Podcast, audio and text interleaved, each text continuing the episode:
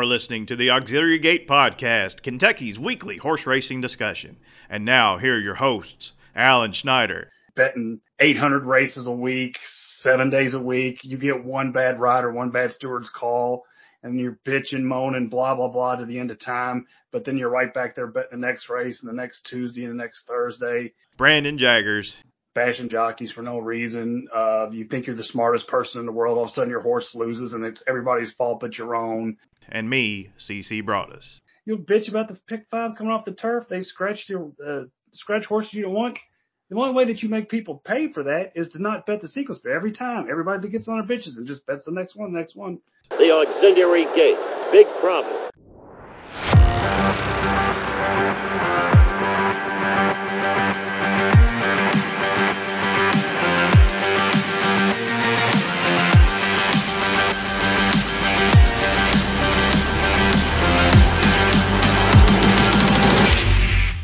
Hello and welcome to episode 117 of the Auxiliary Gate podcast. I'm CC Broaddus.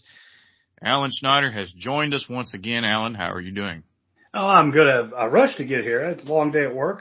I, people may know I drive a long way and there was a lot of traffic and I just walked in the door, but nothing is going to keep me from missing this, right? Especially with our guest today and the fact that it's my obligation and my duty and I enjoy it. So bring it on. All right. Yeah. Do what you're paid to do, sir. I'm not paying. Brandon Jaggers is on assignment. Uh, hopefully, we'll have him in the near future. But uh, mm-hmm. uh, let's get to the uh, topics de jour of the day. What does de jour mean? De jour. It's, it's du jour. Um, I used to know that. Uh, again, I just I've been rushing around, so I, I should know that. But yeah, okay, I'll brush stupid. up on my French. But yeah. uh, uh, probably story number one: no turf racing at Churchill in September. Um, probably not a big deal. It's only a three week meet, but you, and you're going to have 70 turf races to kick off the month at Kentucky Downs, and then you got Keeneland to follow that up three weeks later. So, uh, but still, it's kind of you know it's a- aggravating to say the least. And I, I think we've been pretty uh, forgiving with this. I mean, of course, you know, you and I don't have much of a say in a thing anyway and stuff, but I thought we've we've understood. Um, it always, to me, it always is a bigger deal for the horseman the owners right. Um, it, I just don't have to bet if I don't want to. Those guys, they're the lifeblood. Um, that's how they make their money. Uh, people point their horses. They use them as preps. Uh, they tr- wait for the big person at Churchill.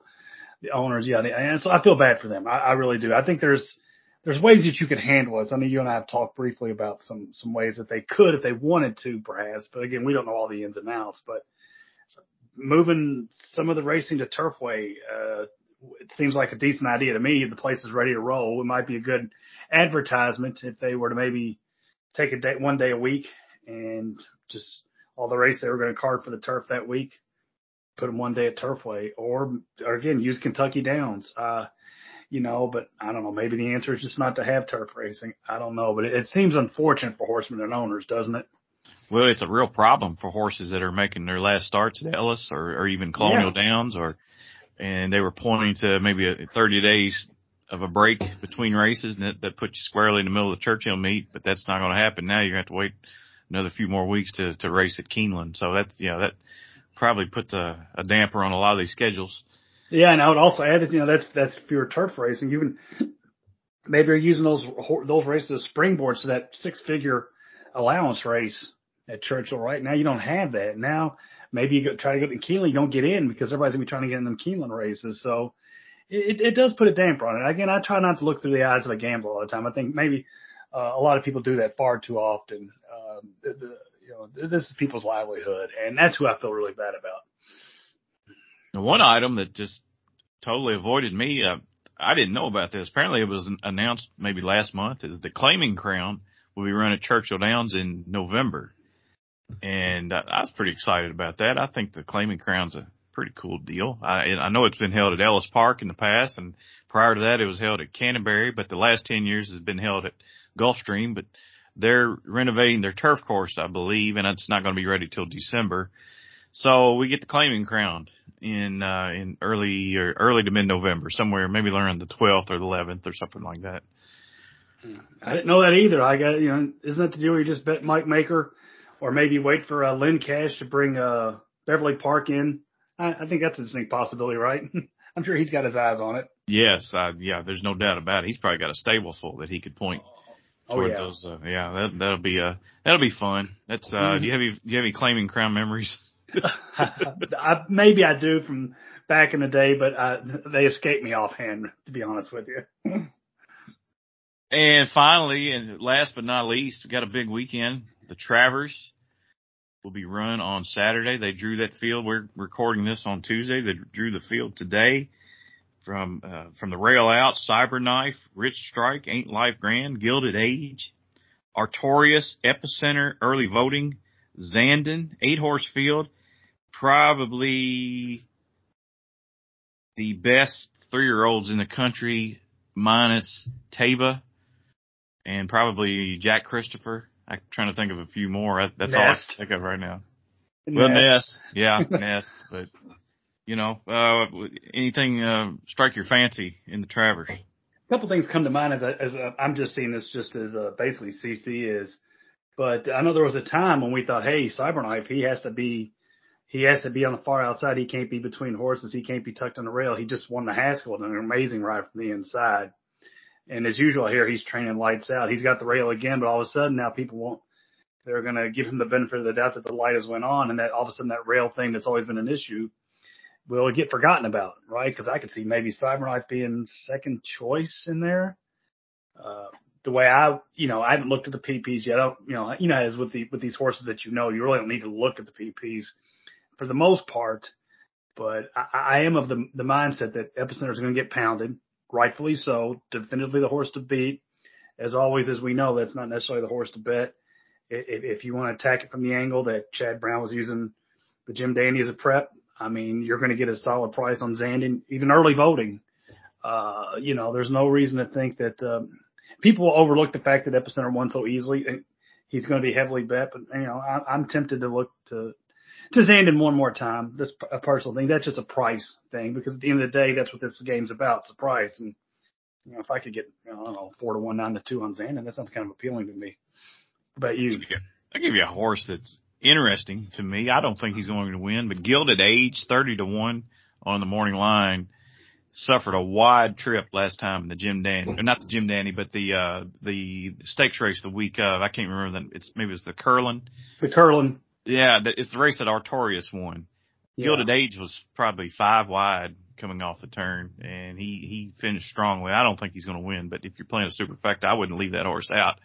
He may clunk up for third or fourth because I think there's a few in here that you might be able to. I, I'm not a fan of Rich Strike. Yeah, well, I mean, I don't, don't. I said that wrong. I am a fan of Rich Strike. I just You don't like him to win here. I just have a feeling that uh, he's probably up against it. Yeah, it's just, it's going a mile and a quarter today. Probably won't get that. That he needs that. He's that horse who's he's a mile and a quarter horse, but he, he he's going to need that wicked pace a little bit too to get it to, to to fire his best shot. Will he get it here? Probably not. But uh I mean, I would love to see him win again. I know uh, just because it'd probably make people mad. Uh, you know, again, he probably, but again, it's he's one for one at twelve furlongs. Not a lot of horses can say that. Ain't Life Grand's probably a toss. So it's funny that the Derby winner and the Preakness winner will be largely ignored at the windows this time around. So that's that's odd. But yeah, I think uh I'm like you. I think Cyberknife is tough. I, I like Artorias, a horse that's on the come. Epicenter, of course, is going to be hard to beat. It's, it's a it's a great race. I, I you know it's going to be fun to watch. It's going to be fun to handicap. But also on the undercard, uh, I mentioned Jack Christopher earlier. Jack Christopher is going to be a heavy favorite in the Allen Jerkens Stakes, formerly the King's Bishop, seven furlongs on the dirt. But we're sending a a, a hopeful up there to take him on in the form of Conagher from the Mike Tomlinson barn, who's been on the podcast before. Conagher is going to take on Jack Christopher, and that should be. Uh, I'm very very intrigued by that matchup. Who uh, I don't know who else is in the race. Again, it is Tuesday. I know who we're pulling for. I personally believe Jack Christopher is a real deal, especially at one turn. Um, you know, a couple things, a couple races this year. It really, they're they're burnt in your memory. I remember Zandon's Bluegrass. Uh, you know, of course, by the way, that was Zandon off one prep when he fired that big shot in Bluegrass. It might be what happens in the Travers.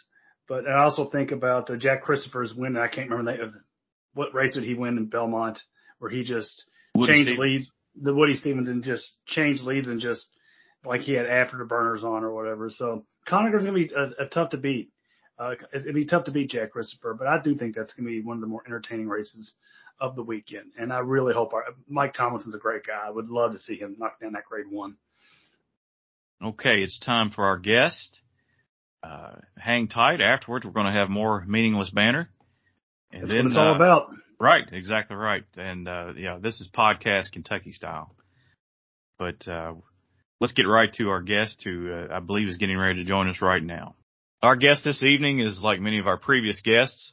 Horsemanship runs through his blood as his grandfather was a trainer and his great grandfather was a jockey. However, his story of how he arrived in Kentucky is a lot different than many of our previous guests. He went on, on excuse me, he, he went out on his own as a trainer in 2017, and since then, he's amassed over $400,000 in earnings. Recently, a horse he claimed, Gagetown, won a $70,000 allowance at Colonial Downs for owner W.D. Cubbage, who you may know as co-owner of Preakness winner Shackelford. Without further ado, let's meet our guest, and it's Mark Simms Jr. Mark, how you doing? Hey, I'm doing really well, really well. Thanks for having me on. Congratulations on your win with Gagetown. We'll talk about that a little bit later. Uh, first of all, can you tell us uh, your story of how you got to Kentucky? I understand that you started out in North Dakota. Yeah, so um started out in North Dakota. My grandpa trained horses. His dad was a jockey and then um my dad was in the military, worked for the Bureau of Prisons. So we moved around quite a bit and uh ended up settling in Virginia, went to high school and college and then I commissioned in the army. I moved all over the world, went to Afghanistan, Korea, and then um I tell people all the time the army made the mistake of uh sending me to Fort Knox, Kentucky. and I was uh I was an intelligence officer and uh, I realized how close Fort Knox was to Churchill and uh the rest was history after that. Tell us about this uh, racetrack in North Dakota where you started out. What was the name of the track? Yeah, it's Chippewa Downs. They actually just finished the meet there uh, a couple of weeks ago. Um but they run usually uh four or five weekends, six weekends each summer. Um it's up in North Dakota, uh and too far from the Canadian border. Um but it's a small little bull ring, it's a half mile track. Uh they got three three big barns over there and um typically it's a bunch of guys kind of on the fair circuit, a lot of guys from the reservation, some of the guys from um some of the surrounding counties um come in or some of the surrounding states come in and race. Um my grandpa would tell us stories when we were younger where he'd go down to like uh Pierre and some of the racetracks in South Dakota during the summer and run against like Van Berg and Bill Mott and all those guys. Um so yeah, they're still rolling up there. That's right, Bill Mott That's right. started, right? He started up there, right? Somewhere in South Dakota, Yep. North Dakota, He- something yeah, like South that. Yeah. South Dakota I think Bill got going. So yeah, it's a it's a lot of really, really good horsemen up there. Um Yeah. so yeah. It would make sense. Uh, yeah, coming from that area, that that makes a lot of sense. So, uh, now you worked your way to Kentucky, like you said. Uh, tell us about how you came to work for Dale Romans. Yeah, so when I uh kind of got close to Kentucky, I sent an email to just a bunch of different trainers, like kind of just telling them my background, um, and that I was looking to kind of just get in and and start in Kentucky. It's really, I will say, the horse business in general. You guys probably know it's a it's kind of a hard circuit to break into, but um, Dale had an admin assistant um, named Terry and um Terry's son was in the 82nd Airborne Division, so he kind of had a soft spot for, or she kind of had a soft spot for the military, and, and uh, told me to come out. And um I started going out to their farm out in Goshen, helping out in the morning. Sometimes I'd get up at like three and go over there, um, and then come back down to Fort Knox and, and go do my army stuff during the day.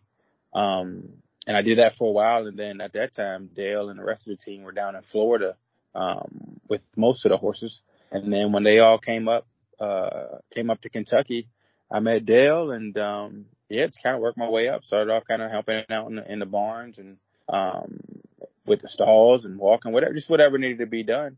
And then uh was able to get my assistant's license. Um did that for a while and then my when my grandpa passed away, I figured um I wanted to give it a shot. And then uh yeah, in 2017 I um I had my license already from time in North Dakota, but I went ahead and started on my own here in Kentucky. Actually started off, I bought a couple of horses from Calumet and, um, uh, Ben Huffman at Churchill, um, the racing secretary gave me a couple stalls and, uh, that's how I got going. All right. Let's, uh, let's talk about working for Dale. I think you started with Dale around 2012. Is that correct? Yep. Yep. Okay. What are, what are the, some of the stakes horses you were around in his barn? So I came kind of like right after, um, little Mike, but, um, one that, uh, actually Gagetown, uh, Gagetown's owner, um, Bill Cubbage, he owned a filly named Molly Morgan. Um, I think it was actually Corey Lanerie's first, uh, first graded stakes win. Um, but she was a nice filly back then that we had. Um, think of this was right after like Shackelford. Uh, Keen Ice had just come in. Um, not this time. Um, we had a couple of fillies. Um, Ma can do it. Um, there were a bunch of them that come through. Uh, probably the toughest old hard knocker I can think of over there. We had a horse named Silver Max. Oh yeah, Um, beat Wise Dan. Yep, yep. Silver Silver Max was tough. I think those guys are still upset about that Wise Dan deal. Uh, pouring down rain at Keeneland that day. They took it off the turf, but um, he was a cool horse because you knew what he was going to do. Um, Robbie was going to get on him. He was going to go out there and just blaze blaze on the front end. If they could catch him, they would. Um, but he was a lot of fun. Um, a horse that just retired today. I just seen the uh, the article, Mister Freeze. Um, he was Yeah. another nice horse over there. Um, there was a bunch of them. I can just remember, uh, like Brody's Cause, um, not this time.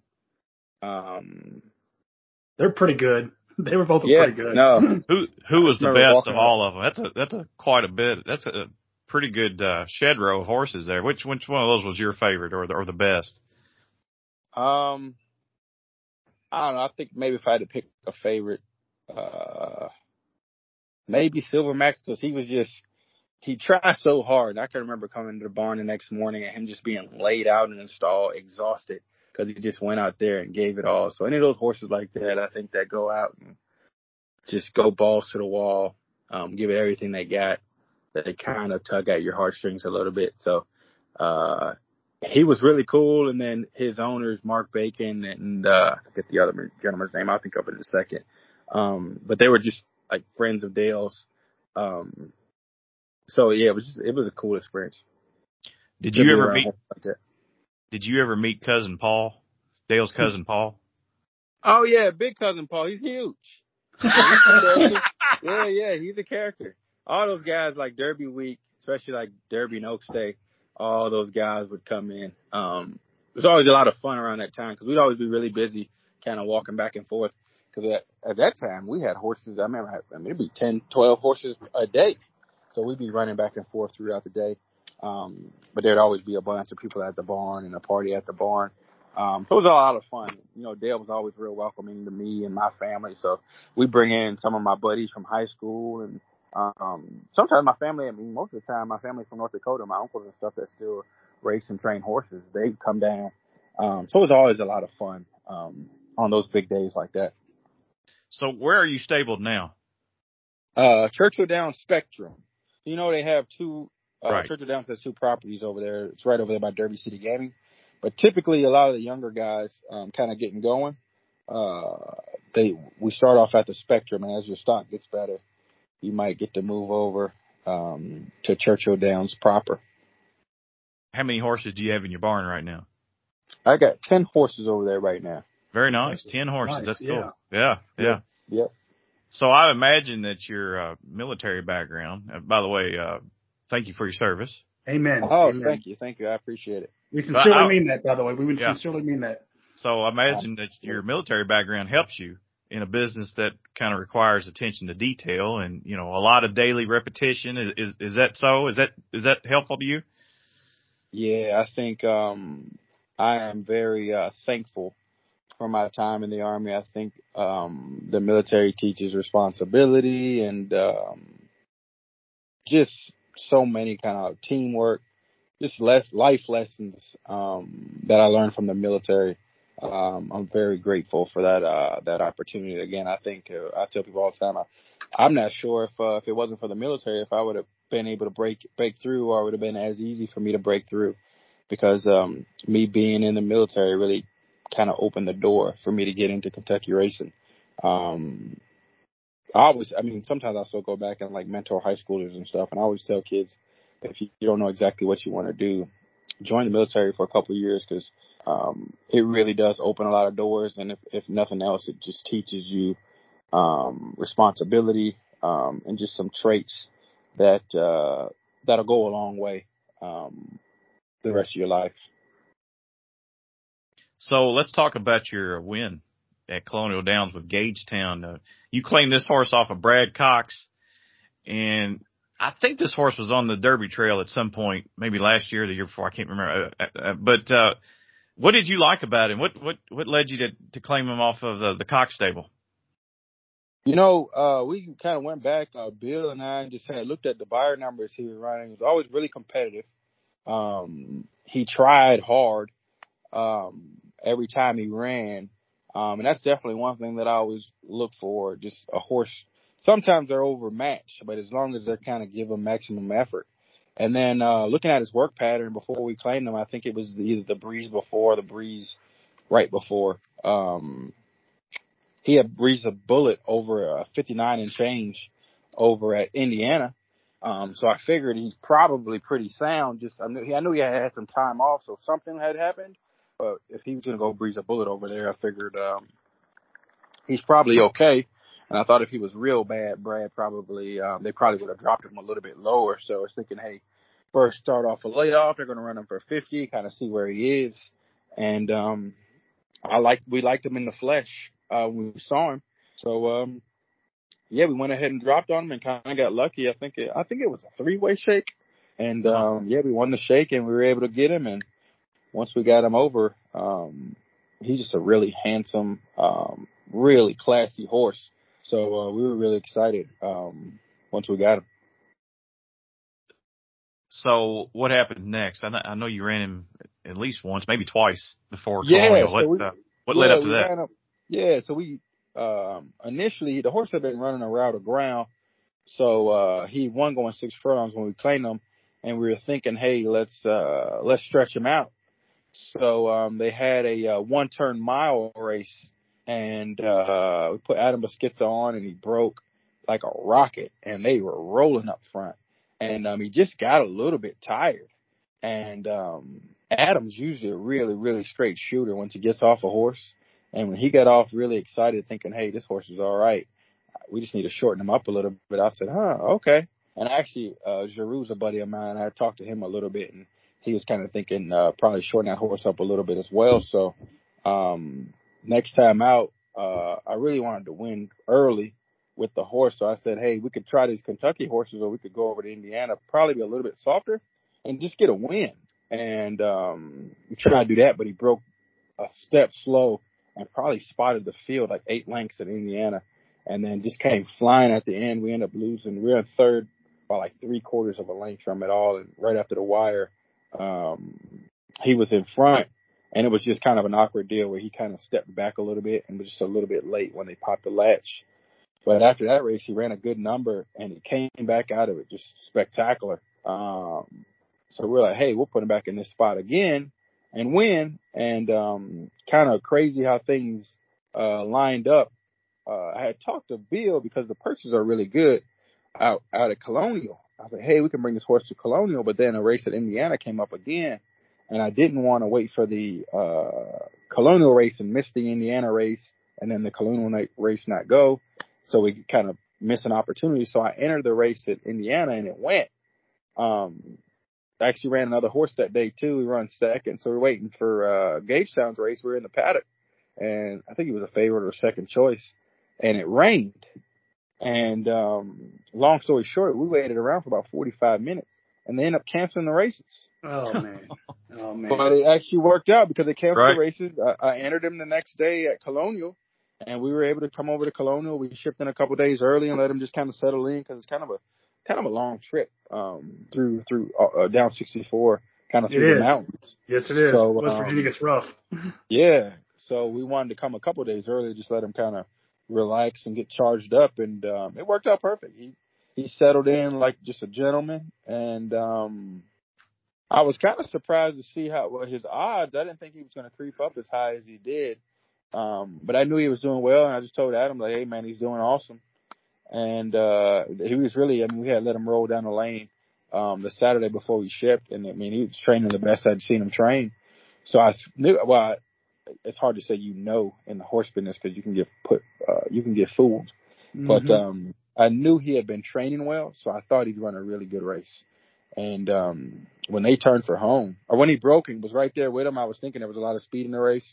So uh, I typically don't tell the jockeys kind of what to do because those guys can handicap. Um, but he knew it was a lot of speed. They kind of was in front of him a little bit, and then when they kicked home and he ranged up beside him, um, once he switched leads at the quarter pole, uh, I knew uh, we were we were probably going to get it done. Yeah, he ran 109 and one. Very uh, Ooh. very nice yeah, time. no, he was rolling. His yeah. uh, his his numbers came back good. Um, and if you watch the race at the end of it, he probably could a little bit went a little bit faster. But um, if you watch the races at Colonial, they do steeplechase racing, and they put the steeplechase jumps between the turf course and the dirt course. So you'll see Gagetown a couple jumps before the wires start getting out. I think the actual chart says he got out, and he has his ears up because he was trying to get away. He saw those jumps and got scared of the jumps um, right at the wire, so he kind of pulled himself up. Hmm. Um, yeah, but yeah, says, no, he uh, he ran really well. To gain ground on the outside to pull clear and held that margin while drifting mildly in the final furlong. Yep, no, that's what it was. That's why, because he never drifted before. Yeah. They got those jumps in there, and he was scared of the jumps. Uh, Adam told me warming up, he saw him on the backside and was a little nervous. Um, but Adam kind of kept him to task, and uh, he was able to get it done. Well, that's awesome. That's uh, that's a that's a good victory. And uh, what what's next for Gagetown? You think you run at Churchill next? Maybe a uh, non-winners of three or something like that. You know, I'm not really sure. I'm going to nominate them to a couple of smaller stakes. I know they got one over at Pimlico. We nominated nominated to one at Canterbury. I think there's another one at Remington. Um, and then there is a race at Churchill as well. Um, the only condition he, well, condition he has next is like a three other than allowance race. But in Kentucky, that's pretty much a stakes race. I mean, it's a tough, right. tough, tough race. So, um, I almost rather try to get a stakes win than run against those Bears. Um, right. Sometimes, I mean, you end up in a spot like that. He can run lights out and end up running into some some freak uh, or some horse that just won a stakes and jumping into this race. Um, but we'll see if he's training well. They do have um, the same condition he he just won. Um, he'd be running for 80 um, at the end of the meet. Um, so we might look at that spot, but we'll probably try to try to find a little stake somewhere if possible. Um, but yeah, really happy with how he came out of the race, and uh, yeah, we'll uh, we'll find something. Sounds good. Okay, Alan, take it away. Yeah, uh, you know, Mark, uh, when we were doing a little bit of a research for this, you know, the thing I was most fascinated with, and uh, CC touched on earlier, is that you live most of your life in North Dakota, and, and to me, it's like I've always wanted to go up that way and so before we get back into the horses, I mean, what's it like living in North Dakota? What's what's is, is it worth going up there? Is it? I mean, it's your homeland. Well, what's it like up there? So yeah, I actually I call North Dakota home, but I've only lived in North Dakota for short stints. Oh, really? My mom is uh, uh, from the Turtle Mountain Indian Reservation um, in North Dakota her entire family, really, except for her, still live on the reservation. So as a kid, um, my dad deployed, so we moved back. And then any holidays, so like our, our breaks, so summer break and winter breaks were typically spent on the reservation. And, um, I mentioned it earlier, but the, the, uh, summer meet is, I mean, really the summertime. A lot of those guys have jobs during the regular part of the year, but during the summers, um, they have off, so they would run horses. So I spend the summers up there, kind of traveling, racing horses. Um, but to kind of get back to your question, like uh, the Dakotas are, are, are beautiful. Um, it is super flat, um, but some of the prettiest sunsets, some of the clearest sky. Uh, you'll ever see. Um, it's really neat. I mean, I think it's a lot slower pace than what we're used to in, in, in Kentucky or, or Virginia and any other place I've been. Um, things are a lot more spread out. I think it's about, I don't know, everybody was excited because they got a, we got a Walmart like 25 miles away. Um, for that, we'd have to go like an hour and a half up to Minot, um, to, uh, to get to Walmart. But North Dakota has changed, especially kind of the part where I'm from, um, has changed quite a bit over the last couple of years. Um, when I was younger, you fly into Minot because there was an Air Force base there. And that was kind of it. But now with a lot of the oil going on, a lot of those cities, Fargo, Grand Forks, um, Minot have all kind of built up quite a bit. So there's a lot more going on in, uh, in North Dakota now than there was when, uh, when I was younger. But, um, it's really pretty country. Uh, you go to South Dakota, you can see, uh, Mount Rushmore and Sturgis. Um, but it's definitely worth a, uh, a visit to go check it out. And if, uh, if you go during the summer, um, you end up on, in Belcourt or in Fargo, you can catch the horse races. Yeah, actually, I thought there was horse racing up there. I wasn't sure. I knew it was of a smaller stature. Are they well attended? Is it a big deal when the meets are going on, or?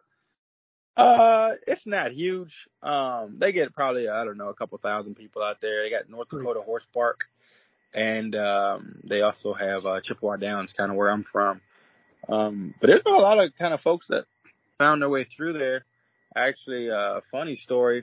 I was up there one year with a horse named Peaceful Sammy. He was the favorite or second choice in the uh in the North Dakota Derby up there. Um and I tried to get Joe Sharp to ride the horse and uh, he spun me. Um Really?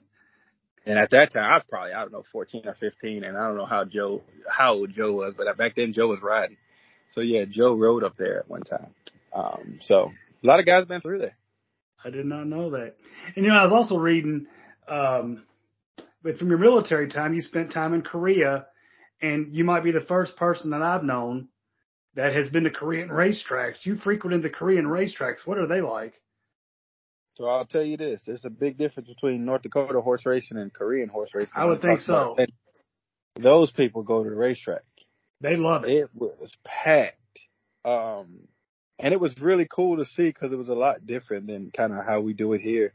I can remember like the paddock was like underground, like you stood over top of it, and they were kind of like in a bowl, and um, you couldn't get real close to the horses. But I remember after they weighed, I thought it was weird, but they weighed the horses after the race. Um, I'm sure they weighed the jockeys as well.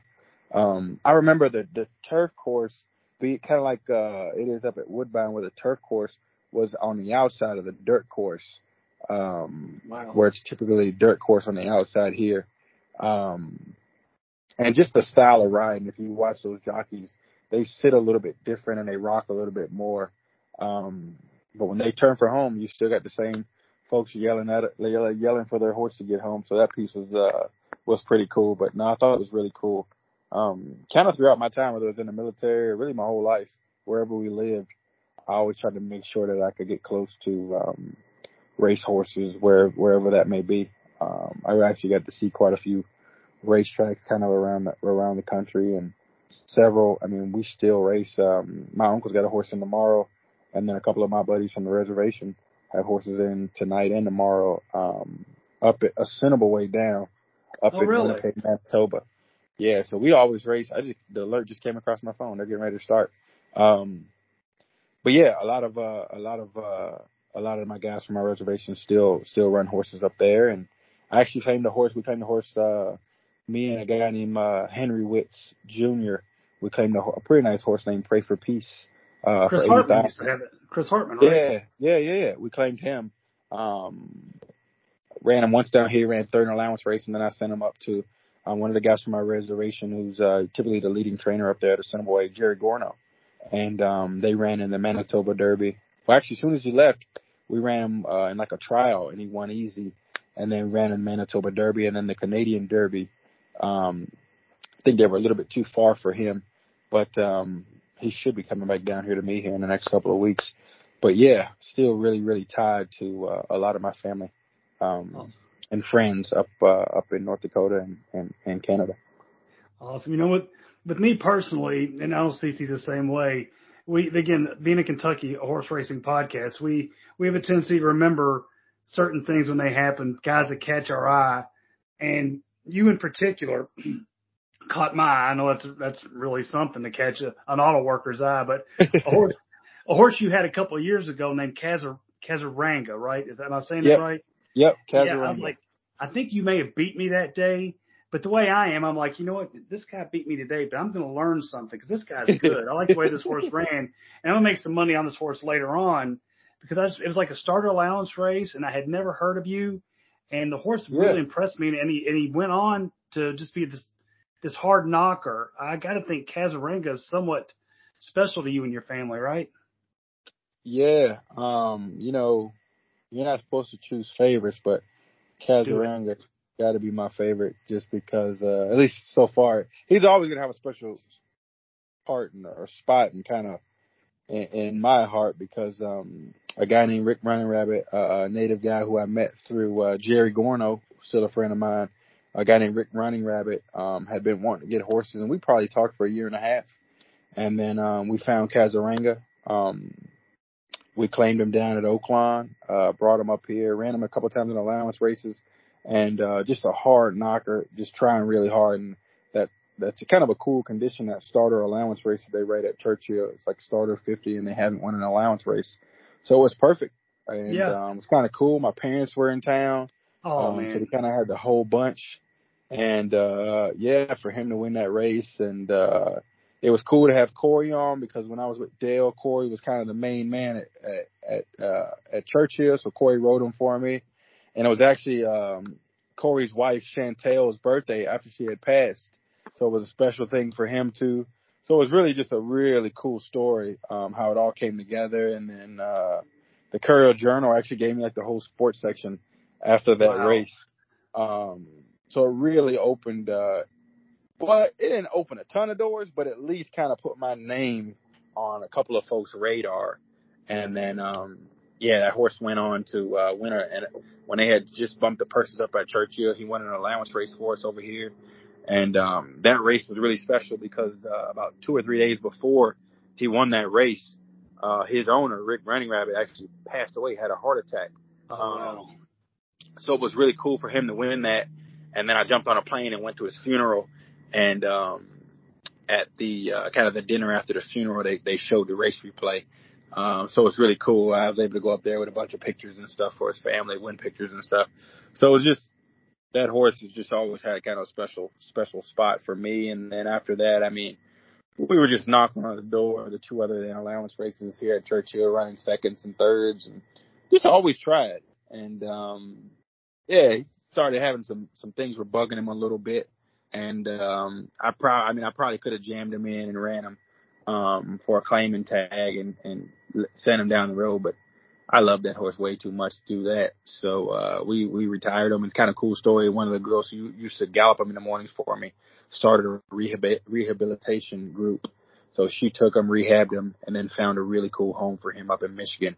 Um, so I still, um, from time to time, talk to the lady who has him up there, and she sends me pictures, and I show the kids and stuff. So, uh, yeah, really cool horse, and um, yeah, Great really neat. story. Great story, great horse. And you mentioned your kids, because Dad's going to be on this this worldwide podcast that we're going to make sure you get a link to. So we want to make sure that you get to mention the kids and they get to hear their names and stuff. So uh, you got three kids and your wife. Go ahead and give their names out so they can hear their dad talk about maybe winning the Kentucky Derby in five or ten years. Yeah, What we're gonna names? try. Hopefully it ain't. Hopefully it don't take us that long to do it, but uh, we're gonna try. Um, but yeah, my kids are really a big part of, uh, and my wife really, and my my my mom and dad as well, and my brother. It really is a team team deal here. Um, my wife Shayla, um, kind of cool story with her is uh, when we were in in, in college. Um, she knew that I liked horses, and uh, it was kind of far fetched to think uh me be I went to a historically black college university in uh in Virginia and there aren't very many folks who want to be horse trainers but she's always supported it. I remember um she went and found every like horse farm near us, reached out to them and found me a job on a horse farm to just kind of keep me messing with horses. So she's believed in me the entire time. And then my daughter Ashton, um, she come sleep in the barns. My son Kanan, um, they all come sleep in the barns and hang out. And then my baby now, Kyler, um, he got his first win picture the other day with Gagetown and, um, he walks around the house with a, with a jockey whip. I sent a video to David Cohen the other day. We got this little horse that, I mean, he rides his horse and he's always got his jock whip. So, um, they really enjoy, enjoy the horses. So it's cool to kind of be able to share this passion, um, with them and then again to have their support. Um, so it's really, really cool. It's a family affair for sure. Yeah, ultimate family affair. It sounds like Shayla's a keeper, by the way. Oh yeah, good, no. Good Couldn't job. do it without her. One last thing before I send it back to my uh, cohort here. You may not remember this, but uh, CC and I met you um, on the Gold Room balcony. I, I want to say it was last year at Churchill. And the reason it really sticks out is, of course, we was impressed. We wanted to meet you, but you were rocking one of the coolest uh, stable baseball caps I've seen. It's it's a uh, is it blue and red or something? It's got M.S. Mark Simms Jr. and initials. Your yeah. merch game is pretty strong, Mark. You realize that? I mean, that, that's a pretty cool ass hat.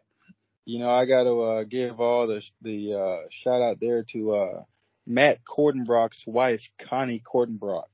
Um, she makes all these hats for me. I'll order them like trucker hats off of uh, of Amazon, and she's figured out. I mean, she embroiders them for me, so I'll send her like fifty right to her, and she'll hook them up for me. Um, and she does a great job.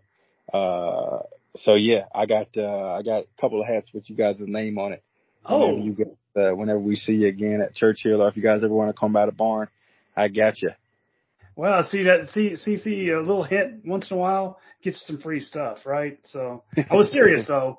That was a badass hat, and yes, I'll gladly take one, brother. All right, man, I got you. All right, CC. Merch. We always merch. talk about merch. Yeah, we we have some merch of our own. I think we don't have very much though. Yeah, that, we don't have much merch. Mark, uh, before we started recording, you were talking about you you have a relationship now with Calumet Farm. Uh, tell us about how that's going and what's going on there. Yeah, you know, um, it's kind of crazy how small the horse world is. The first two horses I bought were um, off of Calumet Farm. Um, the farm manager over there, racing manager, is a guy named Eddie Kane. And um, I would just kind of keep in touch with Eddie from time to time and just say, hey, how, how the horses were doing. And then um, I claimed Kazaranga off of Calumet. And at that time, I didn't really, re- I didn't put two and two together. And then I realized, oh shoot, this is a Calumet horse. So I asked Eddie if he foaled him, and Eddie knew the horse and foaled the horse. And then I had claimed another horse from them, uh, a horse named Bird Dog, and um, just kind of just every couple of months, we just shoot him a text and just, hey, how's things going? And um, earlier this year, I was at Keeneland trying to claim horses, and Eddie randomly called me was like, "Hey, Mark, um, I talked to the boss, and he wants to send you a couple of horses." And oh. uh, just a random call out of nowhere, and um, they sent me they sent me initially two horses, and um, then uh, Eddie called again and said, "Hey, we're going to send another one." And then uh, Mr. Kelley called me. Me and Mr. Kelley probably talked for 45 minutes or so, and then Eddie called again. and They sent me a couple more horses. So um, really, the opportunity of a lifetime. Um, so yeah, now I got horses for Calumet, and a couple of them um, we're really excited about um, training well and uh, looking forward to them making their next starts. But yeah, uh, kind of cool how how everything came together, and I always kind of felt like I was a an opportunity away from the Hall of Fame, and, and these guys are really giving me an opportunity. So uh, I'm really excited to kind of see where things go. Um, yeah. Well, that's great to hear. So uh, yeah, we've uh, we're going to look forward to the uh, to the career of Mark Simms Jr. That's for sure. Uh, uh, Mark, we thank you for coming on and joining us and taking taking time out of your day. And uh, good luck to you going forward. And, and like we tell everybody else, hopefully we'll bump into you somewhere down the road. Oh yeah, for sure. And I really appreciate you guys reaching out. And um, I really get excited about anybody promoting the sport of horse racing. So I appreciate what you guys are doing and I ask that you guys continue. And um, if there's anything I can do or be of assistance, please feel free to reach out anytime. Man, Mark, thank you so much. You're you're a great guy. I can't. I'm going to North Dakota. I'm going to North Dakota next year. I'm telling the wife. I'm telling the wife. Let me know when. people- We got you. We'll take Yeah. we'll take good care of you. There's a whole state of people up there like you. I'm going, brother. Oh yeah, no, they're, they're good folks up there. Yeah, well, well, seriously, I mean, if if you're listening to this podcast and you know you're looking for a trainer and you can't, you know, we we we preach about this all the time. You know, All the time. Brad Cox, Todd Pletcher, They're Bill great. Mott, They're good they're they're great trainers, but there is a ton of, of able horsemen that have just as much knowledge. And For uh. Mr. Simms is one of those, and and and if you know, reach out to him. You can find him on the uh, at the at the old Sports Spectrum. You can reach out, probably find him one morning training his horses, and uh, reach out to him and see what he can do for you. So, uh, but like I said, Mark, thank you for coming on, and, and uh, we'll we'll root for you down the road. And get a hat. Thanks, and we're getting a hat from you. We got you. We got you. Thanks, guys, and again, have a great evening. Thanks again. All right, that was Mark Simms Jr. Very, very young trainer with a world of experience under his belt, and uh, we'll probably see him in the winner's circle uh, many times in the coming years. Oh, I'd say that's there's there's no question. He's got a Calumet behind him. He has a lot of nice ones behind him. And I think we forgot to mention he's only 33. Mark's only 33, but could not be a better guy. And Yeah. uh, that's I mean, broken record. A lot of good people we have on here. We just added another one to the roster. And it's hard. It's just hard not to root for these guys. It's, you know, it's a little difficult sometimes when you see the races. There's 10 races, 10 horses in a race and seven are, seven are trained or ridden by people that we've had on that we, that we all admire so much and get to like so much. So, you know, the, the, the good thing is one of, one of them's going to win. We know a good person's going to win. So, uh, Yeah. just, just a pleasure doing this. Well, it's uh, interesting. While while he was talking, I got a, a message in, uh, some potential breaking news, and I'm not going to break it, but there could be a, sh- a shake up amongst the Kentucky racetracks. Yeah, I heard. uh, in the, in the next uh, few days or months. Uh, but uh, that's a that's an interesting segue, Segue. into what we were going to talk about. So, uh, uh, Alan, why don't you uh, why don't you uh, take over. yeah, you take over from here. You know, it's uh everybody's going to talk about the Travers car this week, and that thing's going to be talked to death. We thought we'd do a little something, just a little back and forth, just kind of see how each other feels uh, about the five Kentucky track. We have five Kentucky thoroughbred tracks here in in in, in Kentucky. There's Ellis Park, there's Churchill Downs, there's Keeneland, there's Turfway Park, and uh, did I say all five? Kentucky Downs. Did I say Kentucky Downs? Anyway, you know the five.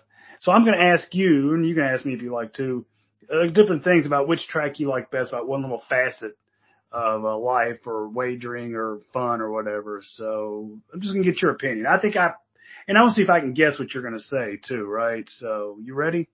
Yeah, yeah, let's Yeah. do this. So, so these little five tracks, you know, and you tell me, for instance, of these five tracks, which one do you think is the most fun to attend? It's a relative term, but yeah, uh, which- uh, define fun. Fun, just a, a good place to hang out, to enjoy yourself. I mean, yes, the wagering's nice or whatever, seeing your horses win or whatever, but which is this, just the most most potential to have, just fun. Bluegrass Downs in Paducah. Current racetrack. Current. Oh, a Churchill would that would fit the bill for me. Okay, okay. Uh, which this is an obvious question, but which one do you think has the best food, for instance? Keeneland. I think that's kind of a no-brainer, right? Um, who would be second? I mean, at Church, actually, Churchill's some of Churchill's food's a little bit underrated, wouldn't you say? Ellis would be fifth. Yeah, we love you, Ellis. We love you. Well, that's not true. Actually, Yeah. they've got that's not true. They've Ellis has got a couple stands that like I know they sell Impressive. barbecue and and you know it's, so it's not it, it's not horrible. I think it was better this year. I think it was better, don't you? That buffet in the uh, Sky Theater was the most horrifying thing I've ever seen. But those food trucks, those food trucks were pretty impressive. the food truck the food trucks help. Yes. Okay, let me ask you this. Uh, this is kind of a timely topic. Who's got the best turf course? Ooh. Well, I mean that would be question. Keeneland, right? It would be Keeneland. I mean, I mean, like Kentucky Downs in in what like Kentucky Downs is basically a, a pasture. Yeah. right? It's not. There's nothing special about it. Keeneland, you know, Keeneland, they just protect it really. You know, like they're just. I don't know. I mean, Keeneland would be the one I would think would be the best. Churchill's last, obviously. Yeah, I mean, They're uh, Turfway, Turfway might be ahead of them at this point, right? Right, right, right. I, and I will also mention that we, we got to give Turfway a little bit of a pass because they've been under, undergoing some construction, so they may slide up the scale on a lot of these. Which actually brings me to my next question: Which track do you believe you have the highest success rate at on a you know on a fairly regular basis? Keeneland. Keeneland, really? I would say Yes. Keeneland's one of the tougher ones outside of. I love opening weekend, but I think it can get tough as the week as the meet progresses. I actually would have said Turfway personally. I would have said Turfway, but I actually was looking over my records for the last couple of years uh, before I before we came on, and surprisingly to me, the the the, the track that I've had the most success at, I've actually turned a profit at most of these meets. But the one I've actually is the one I, I didn't used to turn profit. That's Ellis. I've had the last two years I've actually done better at Ellis than I have the other tracks, and that surprised me. Which So- which is the worst? The word, I- God, that's a good question. It's probably either. I hate to say Kentucky Downs because I don't think it's fair because it's a short meet. Because I mean, you have one good day and you're ahead, but then you might feel, you know. So, what do you think's the worst? For me, Churchill's my worst of the Really? five. Yeah, I've I've struggled at Churchill the last several years. I used to dominate Churchill back. I think it. I think it comes years. down to a little bit the, the length of the meet, right? It's like Ellis. Like I've been, I've done. For instance, I've done well at Ellis, even though I feel like I do. Be, I feel like I've got a better hold on some other racetracks.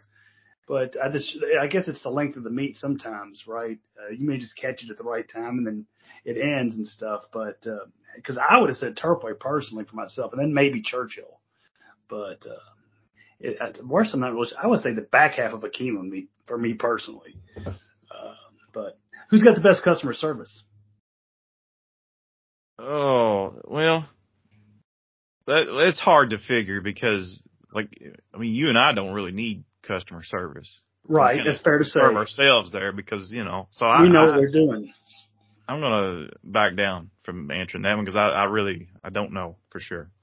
That's you know, yeah, that, I would agree. I try to. I, I gotta say maybe Keeneland, maybe, but I, I think Churchill's underrated in that aspect. Now, don't you? so my problem with Keeneland is usually I'm in the way. You know, it's usually you can't stand there, sir. Sir, please move your arm. Sir, you're gonna have to get out of the way so Rex Chapman can bet. Those kind of things. yeah, tell you my, have I told my Rex Chapman story on air?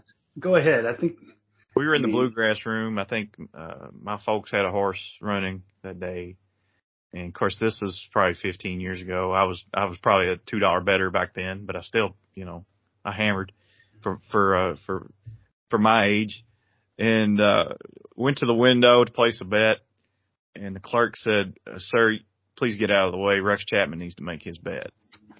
really. Around, Rex Chapman's behind me, so I stepped out of the way to let Rex Chapman place his bet. This is easily three or four minutes prior to post time. Now, that was that was the thirty year old me. The forty seven year old asshole CC Broaddus probably wouldn't be so kind to Mr. Chapman. Especially not Mr. Chapman these days, but that's just Well, yeah. I mean, I appreciate that he sends it in too. yeah. That was uh that was an eye opener. Thank you, Yeah. Yeah, way to go. Well, who is the best view to watch the race? If you want to watch the race, what's when you're standing there watching it, the center of the, the stretch, who has what's the best view uh, to watch a race from the racetrack? Uh Churchill's probably number one. Keeneland's you know number what? two. People would probably say Keeneland, but I think I'd agree with you on Churchill. Of course, we don't know about Turfway yet, but you know, of course, Turfway's Well, all right. Here's uh, Churchill's one, Keeneland's two, Ellis is three. yes. Uh, Kentucky think Downs is five. Yeah, the, the only thing with Turfway, Turfway's the the the rail, the apron is kind of lower than the track, or um, you know, almost even with the track. So you, it's like you don't get a very good view when you're on the rail or on the on the ground floor. Now you go further up, it's it's not Yeah. not bad. So, but I would place Turfway four and Kentucky Downs five.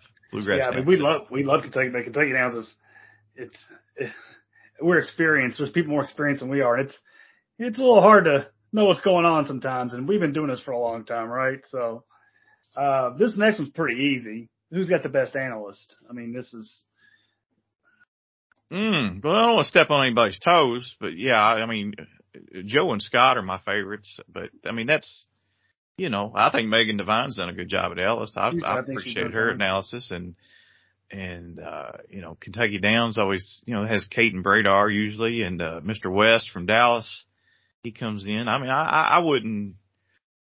I mean, I think Churchill's probably the best. I like their pregame show a lot. So I, I mean, to me, they, those those guys, uh, they do a really good job.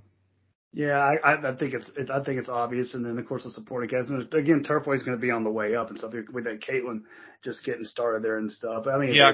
yeah, it's obvious that it's that it's to me it's that it's Churchill. The, I, some of the I, people they have at Keeneland do fine, but I don't really pay much attention to them to be honest. I'm glad they let Caitlin do the, the do the the preview race previews. I think she does a good job with that. So I'm Yeah, looking forward to that this winter. So I agree. Yeah, I, I I don't know. I you know I, I'm not.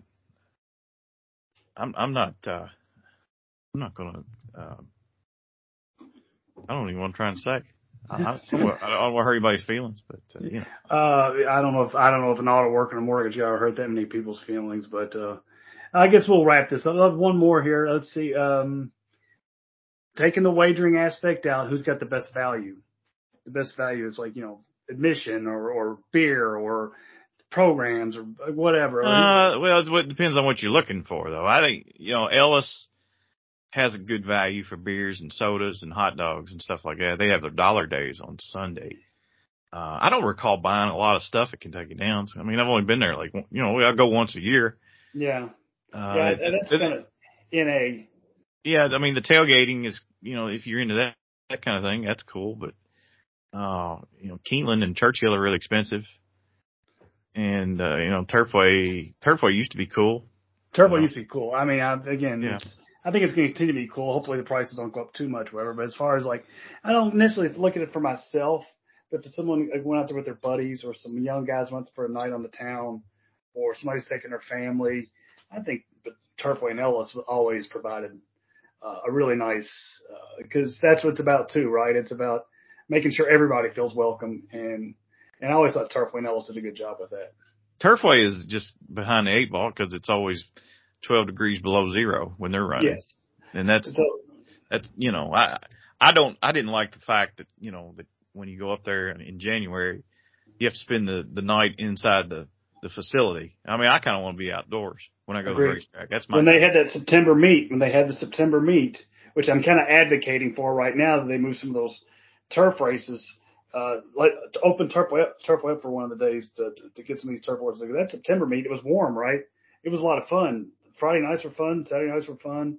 So uh, yeah, I wish they still had the September meet, but you know, it can be fairly warm in November and February and stuff up there. So uh, again, Turfway is the X factor in all this because they may be. I, I do think they're on the verge of making a move, right? So yeah, I'm biased. I'm, I'm looking- biased. I'm looking forward to, to spending a few weekends up there in, in Florence. That'll be fun. You know, and people bash uh, synthetic racetracks, all of a sudden that synthetic racetrack doesn't look too bad, right? In a combination of a turf course is jacked up at Churchill, and then you have the, the continuous uh, deals with rain races getting rained off the turf, shorter fields. Turfway's kind of, you know, they they're the antithesis of that. That's that is the benefit of a, a synthetic surface. I know people don't don't pretend to care for them, but Woodbine's that way, uh, Turfway, so. Yeah. antithesis is a short field. So anyway, that's all. That- That'll wrap it up. I thought you did a good job answering those. I appreciate your honesty, sir. Did you ever go to Bluegrass Downs?